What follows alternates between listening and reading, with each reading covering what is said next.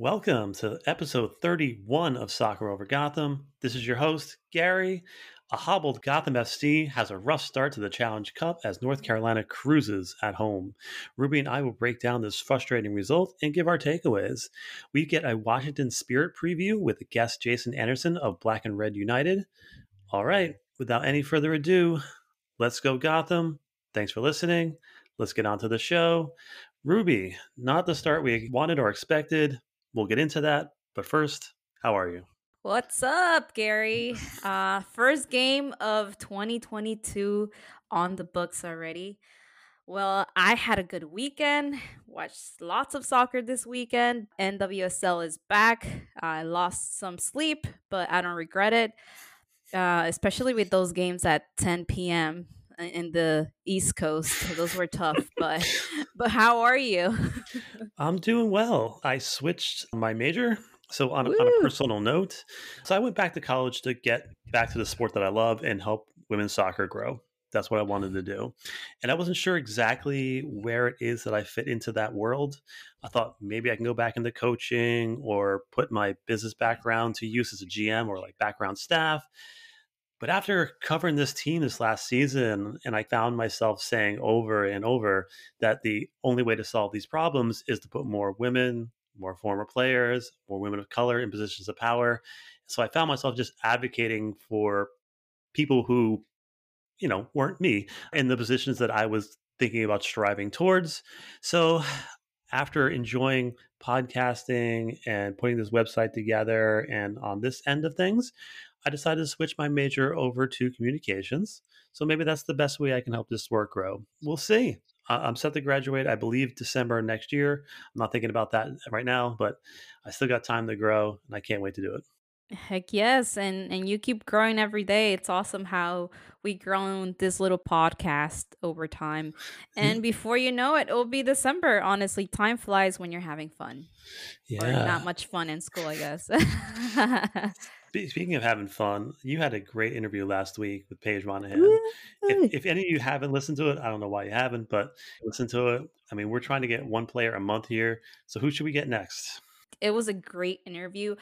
I was so honored to interview Paige. I hope she comes back at some point this season with us. It was lots and lots of fun, and I, I hope she had fun as well. It looked like she had fun. So I, I hope she comes back.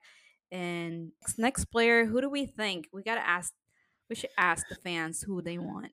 Let's put up a poll. Who the fans want to say? Let's get on to this mess of a game, shall we? Ah, uh, yes. It was bad, and but now we have like an idea where we can improve. But let's get to it. The roster highlights. You know, my confidence level went from like ninety-five percent positive to about forty-five percent after seeing the injury report. Missing was Ali Long for an excused absence. We knew about that.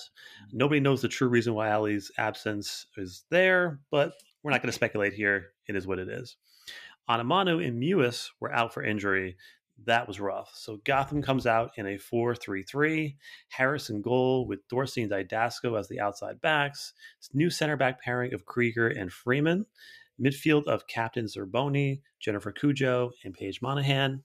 Attackers are Nahomi Kawasumi, rookie Cameron Tucker, and Mitch Purse. Ruby, your thoughts when you saw this lineup? Well, this lineup looked really solid on paper. And we had solid defenders, solid midfield, solid attackers. And we only saw three new players in the starting lineup. And are these are new players to the team. Like you mentioned, Ali Long was out. Hope she's okay and she comes back soon. We really need her. She's a very important player for Gotham with her high percentage of passing accuracy. Also, Anamanu, out of this game with an injury to her right ankle, another important player for Gotham. Let's not forget that Iffy was the top goal scorer last season and carried that the, the team while Mitch was out. And last but not least, Kristin Mewis was not able to, to make her Gotham F C debut due to her injury to her right thigh. It's really sad to see these injuries and people not not being on the roster or have excused absences, but hopefully they come back soon. I'm sending all the good vibes to the girls so they're able to come back and just kill it. Agreed. When this injury list dropped, my heart just dropped as well. Mine too. I, I put up an article on Soccer Over Gotham dot com about my concerns immediately. Long's absence was troubling, yes, but I felt Cujo and Zerboni could fill that role pretty adequately. I was more concerned with Anamanu missing. She just does so much work up top. She makes everybody else's job so much easier, but not having Mewis is a big concern. We'll get into the depth later. I think we both predicted the back line multiple times during the offseason. Mandy was a starter going into last season, and Krieger wasn't coming here for vacation, so there you have it. I'm excited for Tucker to get her first minutes and her first start. Let's get to the game. Gotham looked good for three minutes. Tucker, those were a good three minutes. It was. Uh, Tucker gets behind the Courage backline within the first thirty seconds and nearly gets the ball behind the keeper. Under the previous coach, he who shall not be named, uh, the Courage was a very aggressive pressing team, and Gotham was a team that kind of sat back and possessed. In the early going, it was Gotham pressing the Courage and the Courage just trying to keep possession. Gotham's expected goals spiked to zero point one five after Cameron Tucker's attempt at goal. Former Gotham player Brianna Pinto scores a textbook goal off a well-lofted cross from Carson Pickett. She heads it back across goal, as you're taught to do. Not much Ashland can do about it. That was essentially it for the first half. In the second half, Abby Erceg found a loose ball in the box, blasted it home for the insurance goal, a good goal through traffic. Gotham remained throughout the match pretty unthreatening and kind of all out of sorts. Uh, Ruby, let's just get to the takeaways. Honestly, Gotham looked lost on the field. And I guess it's normal when you're coming back from an off season and not having some key players. They were really trying to do damage control at some point, but honestly, they didn't put out the fire. Uh, they were not able to put out the fire. Then Brianna Pinto had a great goal. I was happy for Brianna and I'm rooting for her, but it hurt, especially because she was a former Gotham player. And that's why in, in this podcast, we support Free Your Kids movement. And I believe that goal from Pinto was was Pinto's revenge. Hashtag Pinto's revenge. There certainly was. Looks like the missing players that we had not only threw us for a loop, but Parkinson as well. I'm not sure what was going on here. Gotham switched formations and tactics multiple times during the first half. It seemed like every couple of minutes something was changing. You know, I was there like, wait, is Gotham a pressing team now? Wait, is that three in the back? Wait, is that Kawasumi in the ten? Why are Zerboni and Cujo pressing wide areas? It was very confusing. Yeah, people were everywhere, anywhere and everywhere. And talking about Scott Parkinson, I, it felt like he was mic'd up because you can hear him loud and clear from the T V. And yes, it was very confusing, a little frustrating that they were not able to find chemistry on the pitch. Yeah, as a, a coach myself, when you, when your players are on the field, you don't want to make too many changes. You kind of want to just give them simple little directions and let their instincts take over, and the stuff mm-hmm. that you drilled in them hopefully carries over. But it seemed like he was changing things too quickly. The team was just not gelled, and they just were not functioning correctly. I'll point it out, no number ten on this team is going to hamper this team. Last season's Gotham's weak point was in transition and not having that focal point of the offense. Midge and Iffy were off, often left to kind of create for themselves. As excited as I am for having Mewis as that player, I was very concerned about the lack of depth at that position. Mewis hasn't played many full seasons, and she'll be away with the national team at some points this season. Gotham tried to fill that spot with multiple players last season. Although not a direct fit, they could pinch in and fill that role in emergency. Gotham unloaded all those players this offseason. Lee, Tine, Lloyd, and even Viennes is now uh, in, in Europe again. So not only that, but Gotham drafted a player in Riley Loughman who decided against signing with the club, who was a player that fit that role. This is troubling for the prospects this season, living and dying with one player. We need to bubble wrap Christie this season. It's going to be a long one if we're not able to get things going. Yeah, that's true. And Gotham's midfield saga continues in twenty twenty-two. We're still looking to have a solid midfield in twenty twenty-two and get some goals. And like you said, yeah, we need to bubble wrap Kristin Mewis. I'm going to go on Amazon dot com right now, order some bubble wrap because This is important. We got a little taste of Mewis and Midge and what they can accomplish when they were in the She Believes Cup. That was some great goals from them. They found chemistry on the pitch. I am just trying to stay positive. It's the first game. And again, anything can happen. I must say, though, Krieger was excellent on the night. A yes. welcome addition to an already good back line. She was breaking up plays. She showed great passing range, about as, as good as a debut as you could have. I mean, her partnership with Freeman was really good. And although the both of them together lack a little speed, they could be trouble against pacier forwards. They looked really good together. That's true. But again, let's just hope this is just like coming off season. They're just trying to get back into it. And, and like you said, Krieger did an amazing job out there. And Mandy, my, Mandy's my favorite. Her consi- consistency out there is gold. You know, I really felt bad for Purse in this one. She looks ready to go, but she had like no support in this in this match. Watching her and Monahan kind of gathering balls around midfield and then trying to take on four or five defenders by themselves was kind of disheartening. But I must say, Paige Monahan looks really, really good the same. She looked really hungry. Both a player like her and Purse shouldn't go missing for large stretches of the game, but Gotham couldn't find them. So final thoughts. Let's take a deeper dive into this game. Any final takeaways, Ruby? Again, it's just the first game of the Challenge Cup for Gotham. And I hope the next few next few games will make more sense, bring all their potential out there. Hopefully we have Anamanu and Mewis back by the next game. It doesn't look like it, but hopefully. This wasn't a short off season. As Paige pointed out in the, in the interview last week, that it was usually it was two weeks shorter than a normal uh, preseason, and they were playing indoors. They had that snow squall. It just wasn't the right environment. So there was there was some rust to be had. Let's see what happens in the next game. I'm honestly so excited that soccer is back, or at least the N W S L is back, and we get to watch this these women out there like fighting for the cup. And they continue to fight. And that's one thing I really love about this team is that it doesn't matter if they're down, they're up. These women are going to give everything they have for this team, and they're going to keep fighting. So the, the, the good news is that Gotham has time to right this ship, and we still have two away games, but three consecutive home games to finish this out. We can take this back. Definitely. Like I said, Challenge Cup is going to dictate what's going to happen in the season. So again, like you said, if they can like right the ship from now, we're going to have an incredible season. So Ruby, got any stats of the week?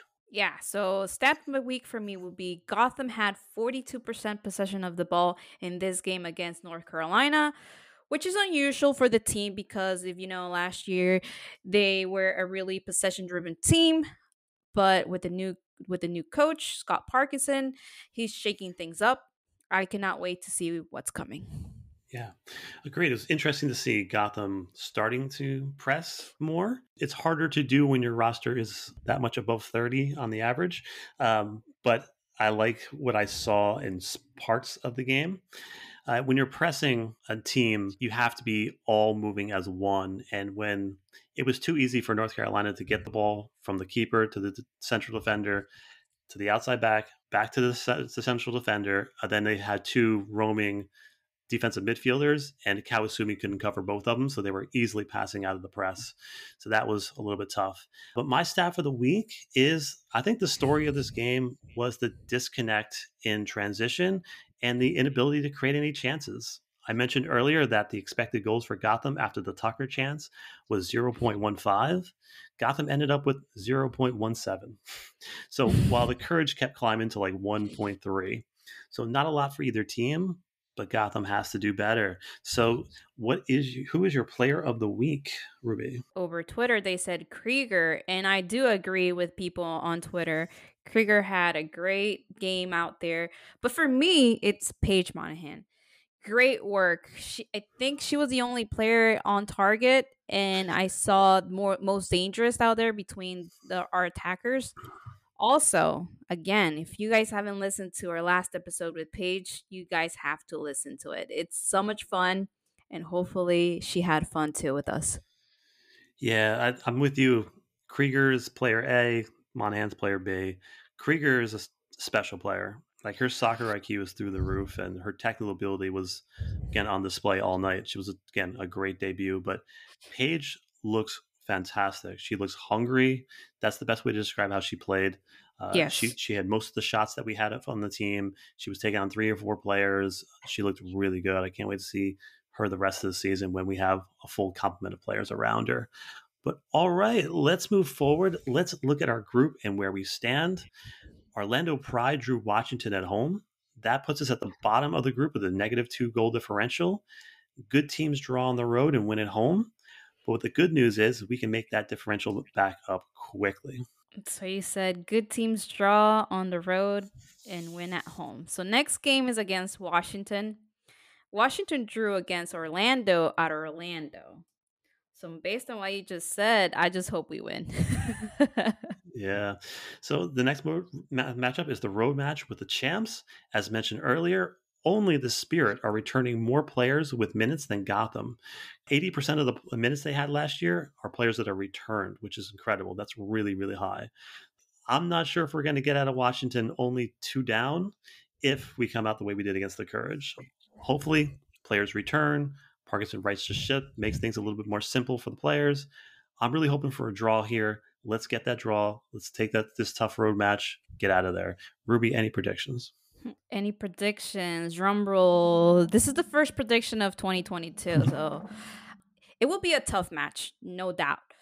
Last season, we played Washington two times. One game on July eighteenth, and we won two goals against three. And then on October sixth, then we tied zero zero.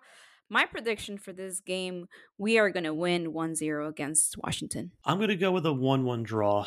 I think that's seems pretty fair for both these veteran teams going at it this weekend. Any random thoughts? I do have a random thought. So I was on social media today, and I was just scrolling, scrolling, whatever. And I found this like post. It was really cute. And it and it, and it read like this. If you need a little motivation today, call seven zero seven, nine nine eight, eight four one zero.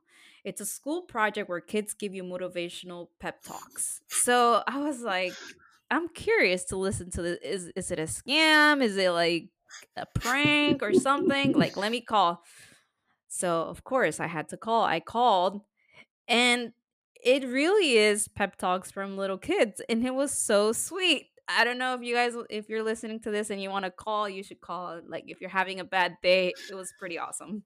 I think we're going to try that tomorrow. I've been having a rough yeah. go of it lately. Yeah. I got a couple random thoughts. Happy Mandy Freeman Appreciation Day. Like, I don't know if it's like her birthday, it's her birthday or whatever. I just decided to. I just had I felt some kind of way about Mandy Freeman today, so I put out some some posts on Twitter at Over Gotham Pod and go join in the celebration. We're all just, just celebrating how amazing Mandy Freeman is. She looks amazing, and as we pointed out in the thread, Mandy has only gotten one yellow card per season that she's played, so that's pretty darn crazy.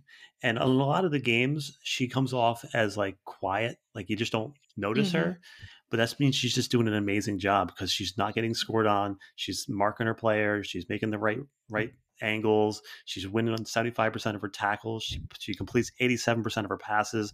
She is incredible. Not only is she a fashion icon, we love that about her, but she is an incredible player, and I can't wait to see her grow. And being paired up with a player of Krieger's caliber, it's just going to make her better and better and better. So I'm super, super excited about that. Heck yes. You know what? I'm just going to go go ahead and buy extra bubble wrap for Mandy Freeman, too. Yeah. It's, it's weird because I was looking at the like stats, and I'm like, why is there no stats for two thousand nineteen and two thousand twenty. So I was like, oh, yeah, that's right. She hurt. She had her Achilles injury that took her out for two thousand nineteen. And then we lost that year in two thousand twenty, which is so crazy to think we, we lost a year because time doesn't make sense anymore. She was out for two years and she came back and she hasn't lost a, a beat. She looks amazing. She does. The thread that you posted on on Twitter, it's it's amazing. If you guys scroll through it, you can see some of the amazing highlights from Mandy Freeman. Yeah, tracking down Sam Kerr, taking the ball off of her. Yeah. Yeah, no doubt. Our schedule for the near future, we are thankful for the team to kind of let us interview Paige Monahan. It went really well, and we hope to get one player per month as we go forward. In the meantime, we'll be back every week. We have Jason Anderson from Black and Red United to talk the Spirit right after this. Uh, then we have one of the hosts of the Purple Pulse podcast. We talk about Orlando in the next episode. Then we're going to have Jessica Turner, who's the V P of the Uproar. I can't wait to talk to her about all the things that are going on with the Courage. Uh, so, all right, Ruby, let's get caught up on the Washington Spirit, shall we? Let's go.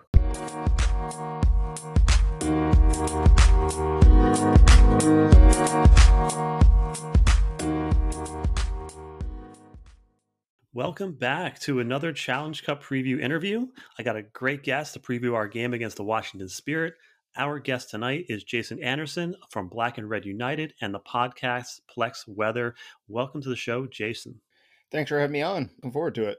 Absolutely. And I'm really excited for this interview because obviously the Spirit are a great, not only story, but just a, a sports story. And, and and to go through what they did and to find a way to stick together and win is just incredible, incredible resilience. But before we begin, tell us a little bit about yourself. Like, how did you get into covering the probably D C first and then the Spirit, correct? Yeah, yeah. The the order is is definitely um the the site the uh, Black and Red United goes back to the end of the two thousand nine season. I wasn't the first person on board. I was the first person hired by the site founder, and it was just because I found myself writing long. There wasn't really a good spot to talk D C United on the internet, and what sort of bubbled up was the comments on Steve Goff articles became a spot for people that didn't want to use big soccer anymore. And somebody that read those all the time was like, listen, it seems like you're coming up against a character limit comment section. Why don't you actually write articles? And I was like, that's a good idea. And that's now it's, uh, uh, you know, twelve and a half years later. Onto the team itself.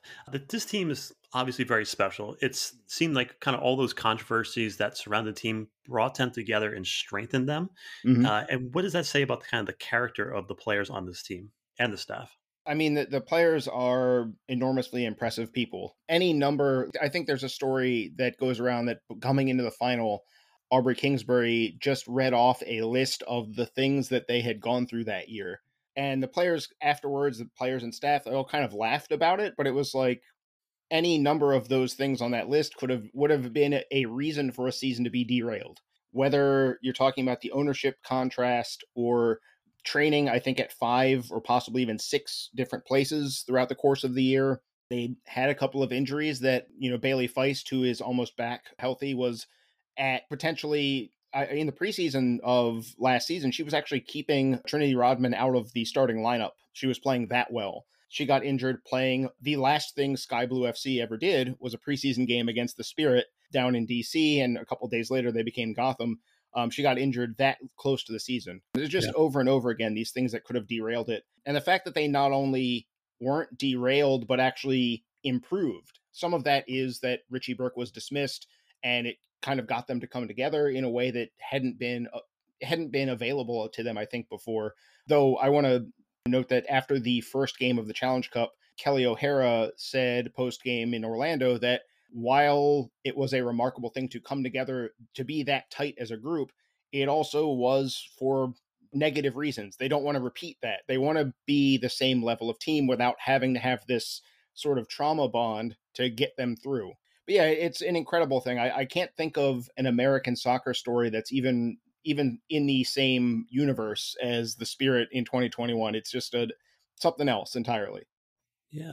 And speak about Chris Ward. For a guy to, to come in mid-season to a team that was completely off the rails and then to be able to just be a calming presence and then go, oh, he went undefeated also, right, through the rest of the season? Yeah, I, I think technically the league holds those two COVID forfeit losses on his oh, record. But right. in, in soccer games that have been played, he still has not lost. I think this draw with Gotham or with Orlando and the the draw with Gotham in Philadelphia or the two times he didn't win or his team didn't win, I should say, which is I kind of have to correct myself there because he's very player centric.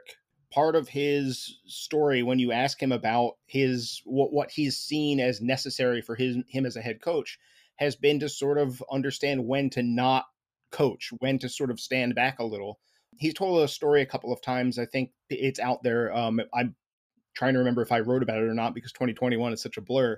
But a story about training finishing up and him. And at the time, it was they they were down to two coaches. It was Chris Ward and Paul Crichton, the goalkeeper coach. And they had a little chat about what they should say to the players at the end of this training session, and they were about to go over, and they're like, well, hold on, let's let's give him a second, because Tori Huester was addressing the team.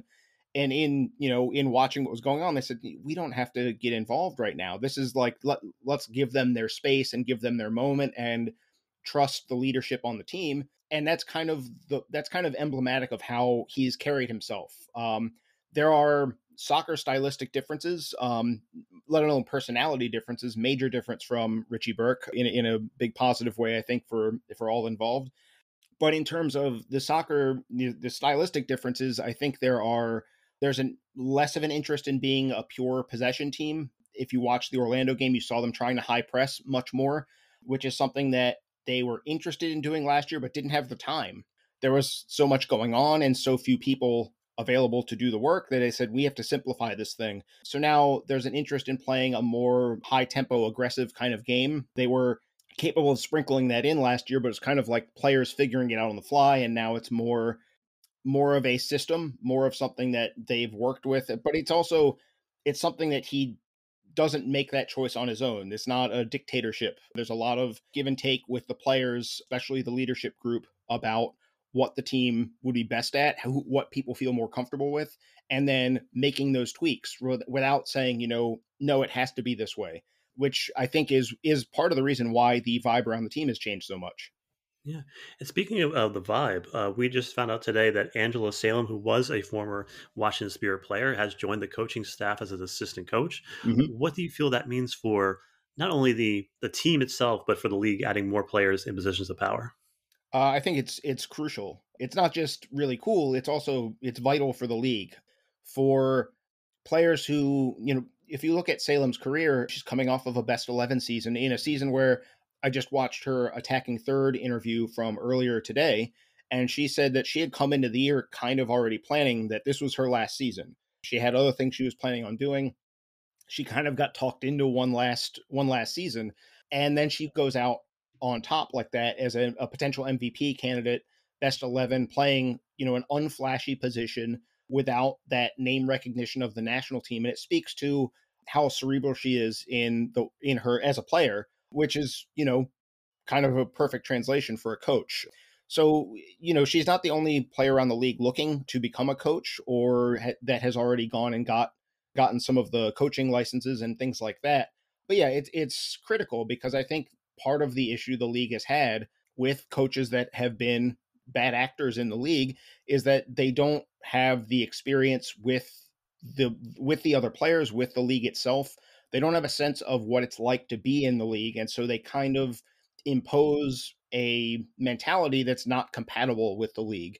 And so I think when you look around coaching staff, Gotham is a good example. Bev Yanez on the, on the coaching staff, you're starting to see that become more common, not just because teams are like, well, who, who do we know that could be an assistant? Because it's not a glamorous job. It's a lot of, it's a lot of work for not a lot of money. You don't get the shine that a head coach gets, et cetera. But now teams are also in a position where they can actually pay enough money where maybe, I mean, it's not enough. No one's making enough in N W S L from top to bottom. But, you know, it's it's getting to a point where uh, someone like someone like Angela Salem doesn't have to say, I have to go into non-soccer work to make ends meet. That option of being a coach somewhere is on the table, which is which speaks to the changes in ownership around the league as well as anything else. It's it's but it's vital. Uh, the the the whole league needs this to happen, not just here, not just in Gotham, but at every team. And speaking of women in power, the saga, obviously we're not going to recap it, but Michelle Kang is a success story that is it transcends sports, and mm-hmm. she, and she's just amazing. And how much do you feel this past season and even into this season, them gelling together was part of her influence? I think she's definitely a major factor. The players seem to universally adore her.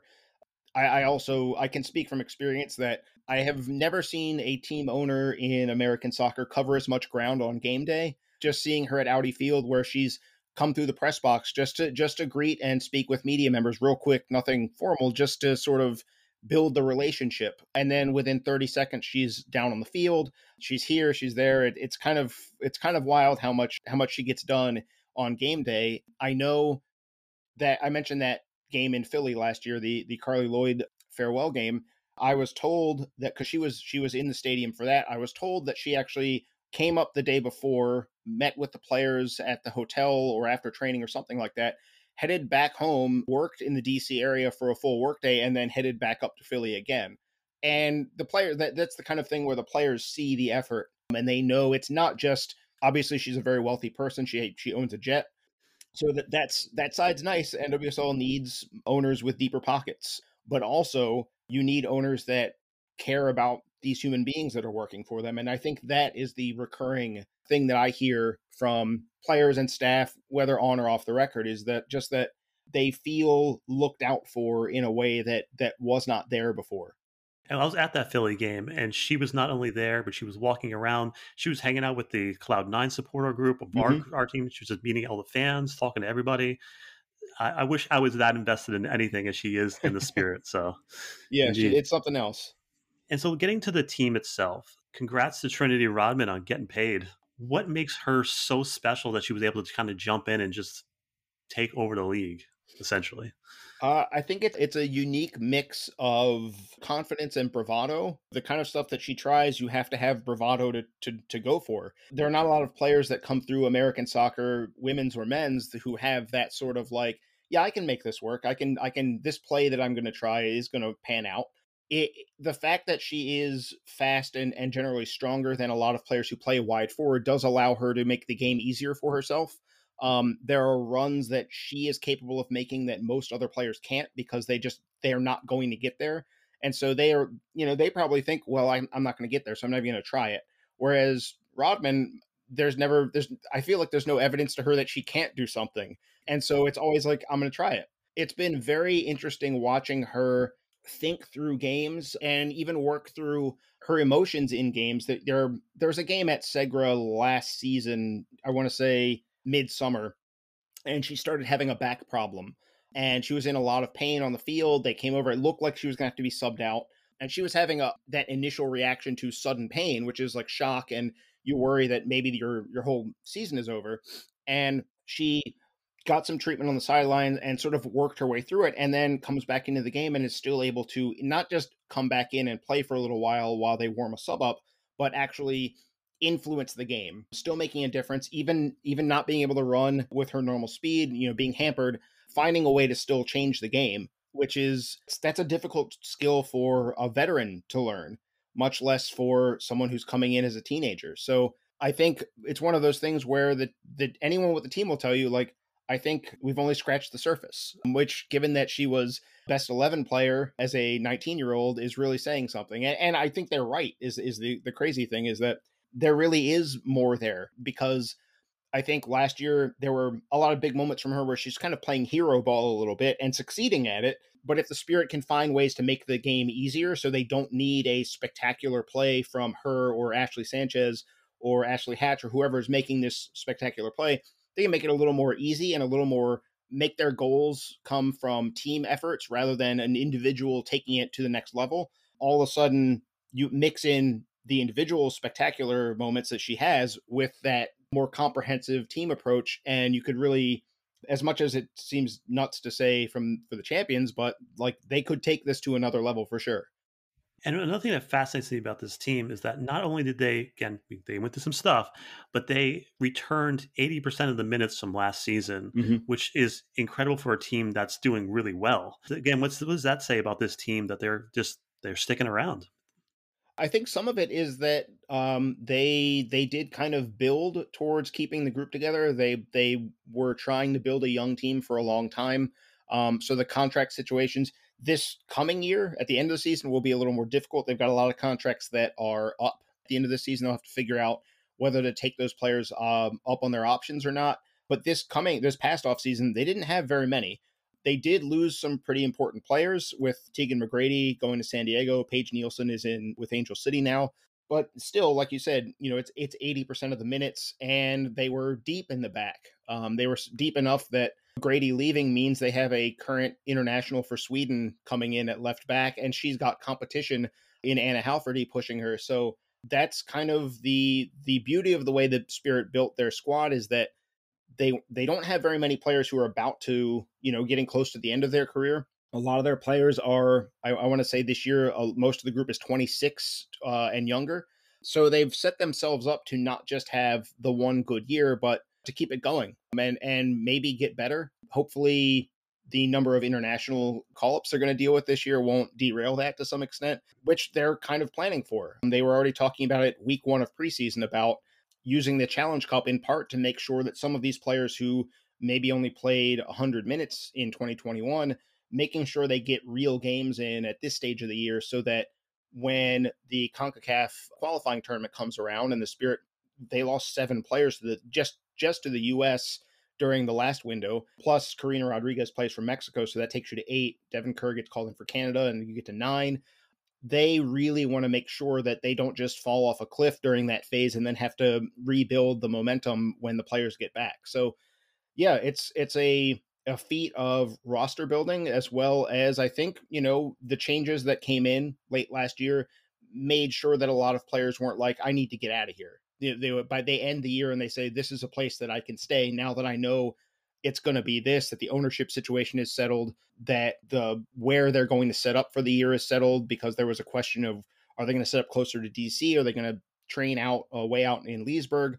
All of that stuff got settled, and now the players are saying, you know, we don't have to worry about all of that stuff. And so this is a place I want to stay. I don't have to think of, you know, tell my agent, maybe look, you know, try and get me traded or try and get me to sign in Europe, where the way things were going in twenty twenty and for the first half of the year, they might have run into that at the end of the season. They might have had a lot of players saying like, I just can't do this anymore. So that's, that's why you need, I mean, that's one of the many reasons why you need to make the changes that they did to make, you know, frankly, a more humane environment to, to be a professional in.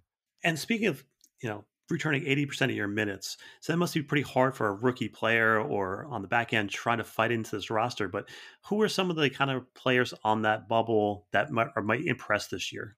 Uh, well, I'm, I mentioned Anna Halfordy already. So, you know, she's definitely one. Gabby Vincent, who's not new to the league and is not a rookie, but they picked her up from Kansas City in a trade.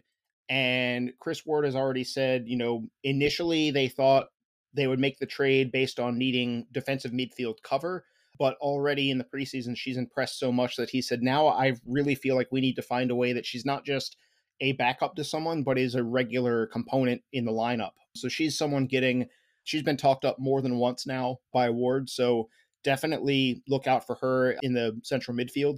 I'd also throw in that they've, I mentioned Bailey Feist earlier. When she gets back, and is, it, I think that should be soon, we should be seeing her playing minutes in the Challenge Cup, hopefully. When she gets back to full speed, she's a special player that can kind of fit in a bunch of different positions as well. That kind of gives them a little something they don't have otherwise. And I would also throw in on that same note, not the same set of skills, but Jordan Baguette, who used to be Jordan DiBiase, she missed virtually all of last year and is another player that it has a skill set to sort of help them pick the lock and make it a little easier. They don't have to score as many spectacular goals. They can score some easier ones.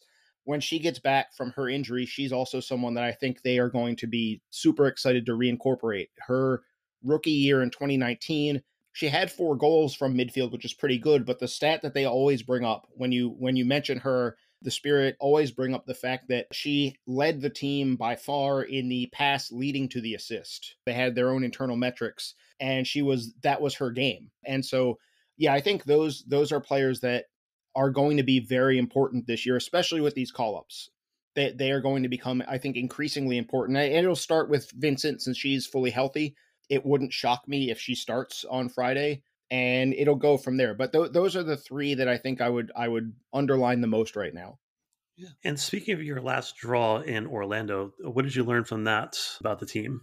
If you watch the first twenty minutes, you'll see them go very aggressive with a high press. I mean, that's something they didn't do much of last year because they they knew they needed to work on the, the coordination and the shape and w- when to press. They needed to work on that more. So they kind of just never really had time to settle on it down that stretch run. In this game, if you if you go back and watch from the start, you know, Orlando's trying to take goal kicks and the Spirit have players right on the edge of the eighteen. And it didn't result in a goal, but it caused Orlando tons of trouble, uh, just trouble left and right. You know, Aaron McLeod played a couple of goal kicks that ended up going short and no one from Orlando was prepared for them. So, you know, one of them goes directly to Kelly O'Hara, for example. I think another one went out of bounds. So they're kind of turning the opposing goal kicks and things like that into a turnover right away. That is a new element for sure. I think they have the players to do that, especially Ashley Sanchez's growth without the ball, being more focused on, I think Chris Ward said that they played eleven on eleven game at training in the days before the Orlando game, and she led the team in ball recoveries. So it's stuff like that where it's not necessarily super exciting. It's not going to make the highlight reel, but I think that's the new the new thing to, that to look out for, is that they've added this high pressing element at this stage of the season. Don't expect it to extend into, you know, forty-five minutes straight. There's a reason why I said twenty. They had to sort of drop it because, you know, your legs get heavy, but that's that's a big thing that's wasn't there last year for sure. Yeah, it's much easier to do when your roster is twenty-five, twenty-six than yes. Gotham tried last week, and with our thirty plus roster, I don't know if that's going to work out in the long run for us. But so speaking of this game coming up, what is a matchup that you're really looking forward to this weekend? I, I think the te- I assume uh, assuming that Purse plays, I think there might be a major test for either fullback, given that, you know, last week the Spirit played O'Hara and Julia Rotter for about sixty-seven, sixty-eight minutes. I think that this, I, I sense, we haven't had a chance, Chris Ward's media availability is tomorrow. I get the sense that this might be a spot that gets rotated because O'Hara and Rotter both play for their national teams, and Ward has repeatedly said that the, the national team players, fitness-wise, they don't need as many minutes in the Challenge Cup. And I think the Spirit are, they would like to win the Challenge Cup, but I think they're also prioritizing the minutes loading for everyone across the roster. So players like Halfordy at left back and Cameron Pogolski at right back may be seeing some one-on-ones with a player like Purse, who is obviously arguably the best player in the league at that on that front. And so that's a major test for them. It, it's a real challenge that they're going to have to, if they're going to become regular options in those spots to to spell the, the nominal starting fullbacks, they're going to have to be able to come through uh, because it's not like, you know, yes, Only there's only one Midge Purse in the league and she's playing for Gotham, but like there are other teams in the league that have excellent wide forwards who are such a challenge to defend. If you can't get it done at that level, you're probably not going to be a fullback in N W S L for that long. So that is a major spot I'm looking at. I, I'm also wondering if if Vincent gets the start. Andy Sullivan only played an hour, and it wasn't, I don't think there's a knock there. It was just a, like, you don't need to play. We don't need you to play ninety minutes at this stage of the year. If Vincent comes in, then dealing with, like you said, the high press that Gotham was trying, can she play out of that? Can she turn out of those situations and turn that press, that high press risk against Gotham and get the ball out? So those are the spots I'm looking at. Is is really, I sense a little rotation from the Spirit coming, not full scale, but a little bit. And I want to see how those players do, because the Spirit have kept saying that this stage of the year, they want to test those players who are not necessarily the best eleven. And so this is this is how we're going to learn, is is playing a team that, quite frankly, the Spirit have had some trouble with. It's been a while since they've managed to beat Gotham. And so can you do it against them? Can can you stand in and be just as effective as those more experienced starters? So that's those are the spots I'm really focused on. Any predictions? You know, Segra is such a tough place to play for everyone. The Spirit have had trouble there. It's not a good playing surface. If anyone is a is following, I know you probably have a lot of people, folks that if they're following a U S L team, it's probably Red Bulls too. If you've seen them play at Segra, you know what I'm talking about. If you've seen Gotham play there, you know what I'm talking about. I kind of, I'm skewing towards zero zero, uh, another scoreless draw. I, I These teams have played a few of those, for one thing.